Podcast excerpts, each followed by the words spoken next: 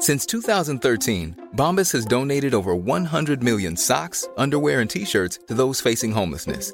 If we counted those on air, this ad would last over 1,157 days. But if we counted the time it takes to make a donation possible, it would take just a few clicks. Because every time you make a purchase, Bombas donates an item to someone who needs it.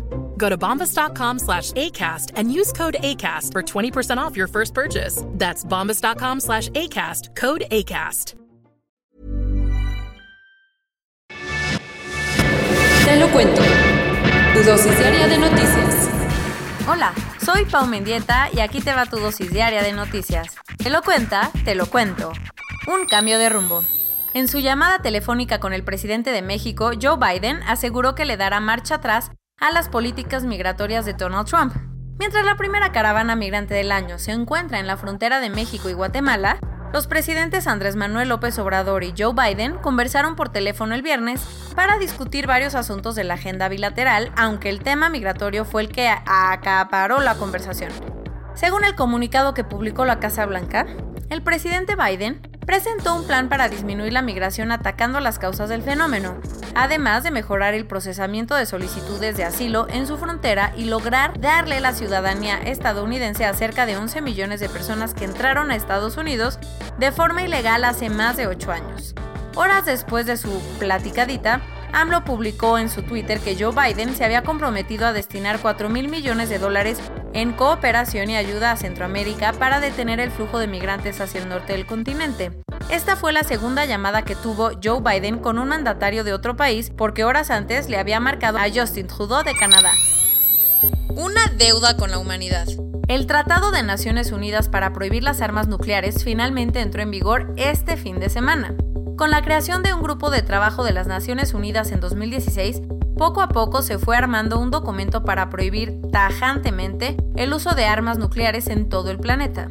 Un año después, las negociaciones diplomáticas dieron vida al Tratado sobre la Prohibición de las Armas Nucleares, el cual prohíbe que los estados parte produzcan, hagan pruebas, adquieran, posean o resguarden cualquier tipo de armamento nuclear.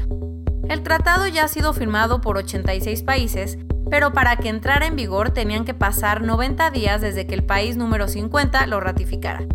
Por suerte, en octubre del año pasado el Congreso de Honduras ratificó el TPNW, así que finalmente el viernes se convirtió en ley internacional. La mala noticia, ni Estados Unidos, ni Rusia, ni ninguna de las otras ponencias que cuentan con armas nucleares han firmado este documento, así que para muchas personas su entrada en vigor es mero simbolismo. Sin embargo, hay quienes aseguran que se trata de un paso enorme para conseguir finalmente el desarme en el mundo.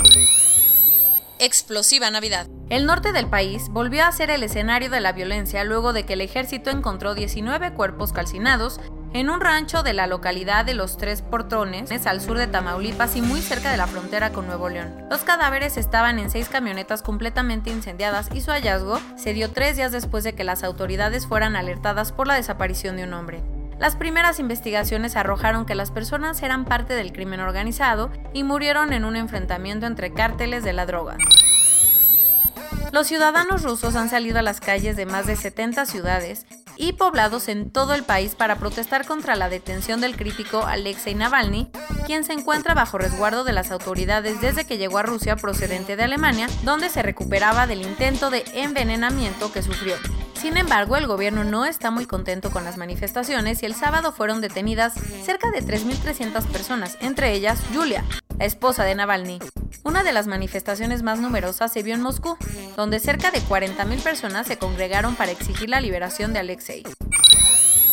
Después de años en fuga, el viernes fue detenido Tse Lop en el aeropuerto Schiphol de Ámsterdam, antes de tomar un vuelo a Canadá. ¿Y quién es él? Muchos lo llaman el Chapo de Asia, ya que es el líder de The Company o Sam Gore, la red de distribución de drogas más importante de Asia-Pacífico y que tiene ganancias anuales por 17 mil millones de dólares. Nada más. Siguiendo una orden de la Interpol, las autoridades holandesas hicieron la detención del hombre chino, quien ahora está a la espera de ser deportado a Australia, uno de los mercados más importantes de la organización.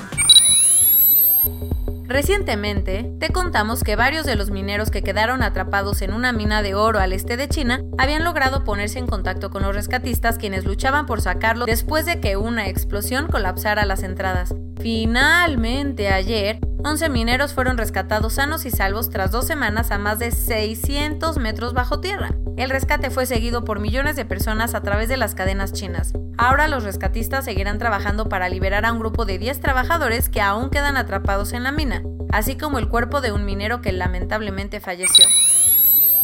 A WhatsApp le está saliendo el tiro por la culata con sus nuevas políticas de privacidad, las cuales asustaron a varios porque parecía que ahora compartirían toda nuestra información con Facebook, la empresa propietaria de la app de mensajería. Aunque WhatsApp ya salió a explicar que las cosas no son así y aplazó los nuevos términos de su política de privacidad, millones de personas han dejado de usar su servicio y se están pasando a otras aplicaciones. Para que te des una idea, en las primeras tres semanas de enero, Signal ha aumentado 7.5 millones de nuevos usuarios y Telegram unos 25 millones. La gente se puso pilas. Corona News Global, en el mundo. A nivel global ya hay más de 99.135.000 casos y hasta ayer en la noche al menos 2.127.000 personas habían muerto. En México, 1.763.219 personas se han enfermado de COVID-19 y desafortunadamente 149.614 han muerto. Lo bueno es que 629.626 personas ya han sido vacunadas. recuerda, El presidente de México, Andrés Manuel López Obrador, informó ayer que se contagió de COVID-19. Dijo estar ya en tratamiento médico para controlar los síntomas leves que padece. Personajes como Felipe Calderón, José Antonio Meade, Claudia Sheinbaum y prácticamente toda la clase política le deseó una pronta recuperación al presidente López Obrador. Por eso digo hay que ponernos las pilas y usar el cubrebocas. A pesar de la enfermedad, AMLO conversará esta mañana con el presidente de Rusia, Vladimir Putin, para discutir temas de la agenda bilateral y la distribución de la vacuna rusa Sputnik 5. A partir de hoy se reanudará la emisión de pasaportes en las oficinas de la SRE en la Ciudad de México los municipios mexiquenses de Naucalpan y Toluca. Desde el fin de semana inició el plan de vacunación a los maestros de Campeche con la intención de reiniciar las clases presenciales lo más pronto posible. El detallito, digamos que las autoridades no tienen muy claro el número exacto de profesores en el estado. Así, típico, ¿no? En la tarde del sábado, Estados Unidos rebasó los 25 millones de contagios por el virus desde que empezó la pandemia. Por si no te enteraste, el viernes falleció el ícono entrevistador estadounidense Larry King a los 87 años, casi un mes después de haber sido ingresado al hospital por complicaciones de COVID. El primer ministro del Reino Unido, Boris Johnson, dijo que la variante de coronavirus que se detectó por primera vez en su país podría estar asociada con una tasa más alta de letalidad. Para evitar más fake news, el Comité Olímpico Internacional y el gobierno de Japón aseguraron que los Juegos Olímpicos de Tokio siguen en pie y se realizarán a partir del 23 de julio de este año. ¡Wow! Pues vamos a ver qué onda, papá. Con el objetivo de que puedan presentar sus exámenes presencialmente, Israel empezó a vacunar a los estudiantes de entre 16 y 18 años. Un cuarto de la población israelí ya ha recibido la dosis del fármaco. Y esto es todo por hoy. Nos vemos mañana con tu nueva dosis de noticias. Pau Mendieta se despide.